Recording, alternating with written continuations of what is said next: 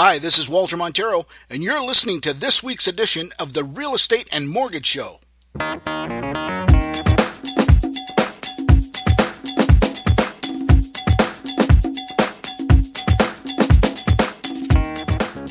Good afternoon, everybody. It's Walter Montero from Coldwell Banker Maximum Results, and this week on Interview with the Experts, we're speaking to Mike Braga from BDO Canada. Good afternoon, Mike. Good afternoon, Walter. How are you? I'm doing great. I just wanted to talk to you a little bit about your role in what you can do for our listeners. Starting off, more importantly, I guess, with what exactly is the role of a trustee in bankruptcy? So, trustee in bankruptcy is a court officer. What our role is to make sure that the bankruptcy and insolvency laws that govern Canadians are carried out the way they were intended. We have responsibilities to debtors who are seeking the process to make sure that they're well informed of all of their options, both legal and non-legal, but also have responsibilities to creditors to make sure that they're getting the maximum dollars that they possibly can. Okay, perfect. So now, what exactly does bankruptcy mean? Bankruptcy, as I said, is a legal process, so it's basically intended for individuals who can't pay their debts. It's to give them the opportunity to remove themselves from that burden and allowing them a fresh start that they require. So it's a legal process whereby a trustee goes in and tries to convert assets to cash and relieve those debts for the unfortunate debtor. I see. Okay. So now you hear the term bankruptcy and you hear credit proposal. What exactly is the difference between a credit proposal and a bankruptcy? So a consumer proposal is a payment plan to the creditors. So basically, for those individuals who have a steady flow of income or have some capacity to make payments to the creditors, what we're trying to do is come up with a payment plan where they pay a percentage of their debts back, so usually in the range of 30 to 60% of the debt level. However, because it is still governed by the bankruptcy legislation, there are negative impacts to the credit rating. A bankruptcy is the extreme last resort, and that's for people who can't make any payments or don't have the dollars to come to payment plans with their creditors. Those are the extreme cases where they just need relief. I see. Okay. Now, when should somebody actually consider any of these options? If a person has experienced collection calls or receiving letters from their creditors for payment, if they're finding that they're using credit to finance their everyday living expenses, or if they're getting to the point where they're unable to make their payments on their credit cards or their debts, it's time for them to seek an expert opinion. I see. Okay. Now, should a lawyer be involved in a bankruptcy, or, in other words, should somebody seek legal counsel before speaking to a trustee? In Canada, it's not necessary. Most debtors will go through the bankruptcy process without having to seek legal counsel. However, there are a few individuals, directors of corporations, if they have to file bankruptcy, or if there are some certain transactions that have happened in the past, those individuals, yes, should seek legal counsel. What I usually recommend to individuals is trustees in bankruptcy offer a 1-hour, usually initial consultation that's free of charge. Okay. Usually, after you come to that appointment, you'll have a clearer idea of both your options and whether you need to seek legal advice before you proceed. Take advantage of that opportunity. Okay, perfect. So they can come in and talk to you before they do anything, really, right? Absolutely, and the intention there, and as a trustee in bankruptcy, when I have to review all the options, we have to tell them everything that's available to them, both the legal options, the bankruptcy, or the proposal. But if there's anything else that's available to them, it's my responsibility as an officer of the court to make sure that they're informed of that. Okay. Now, being that a lot of our listeners are homeowners or would-be homeowners, what is the danger of somebody, a homeowner, losing their house in a bankruptcy? Will they lose their house?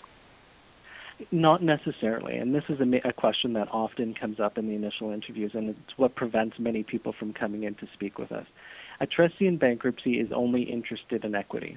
So if we're doing a review of the property and there's no equity in the house, if the individual wants to stay in the house and file bankruptcy, they can. They just need to speak with their mortgage company and make sure that they continue to make the mortgage payments as required. Mm-hmm. The danger is if they're behind in their mortgage payments up till that point, or if there's been any instability in their payment history in the past, then it becomes dicey or tricky. Now, for those individuals who are sitting on a little bit of equity, the option there to stay in the house is that amount needs to be paid into the bankruptcy estate. And that's where oftentimes we will, in association with mortgage professionals, get them a second mortgage to pay the equity into the bankruptcy estate so they can still stay in their house. Mm, okay. All right. So basically, if they are in good standing with the mortgage that's in place, they can draw out that equity by way of a second mortgage or a refinance, is what you're saying correct. Then, right? Okay. Yes. Okay, I got it. And still be able to stay in their house and file bankruptcy and get the relief that they need from the credit card debt or the other unsecured debt that they typically have racked up. Okay. Now, is there like a tolerance in terms of how much equity can be left in the property? I mean, realistically, from a secondary financing position, from what I know anyway, a lot of times these lenders don't finance 100% of the value of the property. What if there's still 5 or 10 or even 15% equity? What happens then? Well, when we look at the equity calculation, oftentimes the trustee will factor in costs of sale. Even though the house isn't being sold, when we are doing our equity calculation, we are putting in some sort of buffer for this type of reason. And we know that when we're doing equity calculations, there's going to be fluctuations in sales prices or, the opinion of value is not bang on. So, yes, there is a buffer. People shouldn't be concerned. They should be coming in with all of the information so we can do that full assessment for them. Okay, perfect. Now, what about RSPs or any other kind of pension plans? Are they affected by bankruptcy?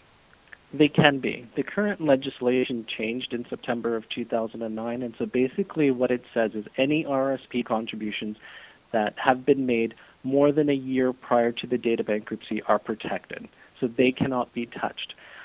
Any contributions made within the year prior to the bankruptcy, those will come in for the creditors. And so this is an important distinction, and many of your listeners should know that because oftentimes the first recourse that people will take when they're in debt issues is they will collapse their RRSPs, try to pay off their debt or pay off a portion of their debt. That's not always the best decision for them. So again, availing themselves of that initial interview, coming in and speaking with somebody before they take drastic steps, that's key for them. Mm-hmm, mm-hmm. Okay.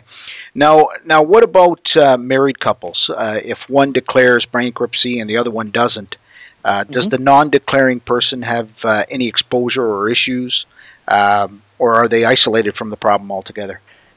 The rule of thumb is if they're separate debts and they're separate assets, then there is no crossover. Okay. Now, you start getting into issues if there's a joint debt that will cross over. In Canada, just because you're married doesn't mean you're obligated to your spouse's debts.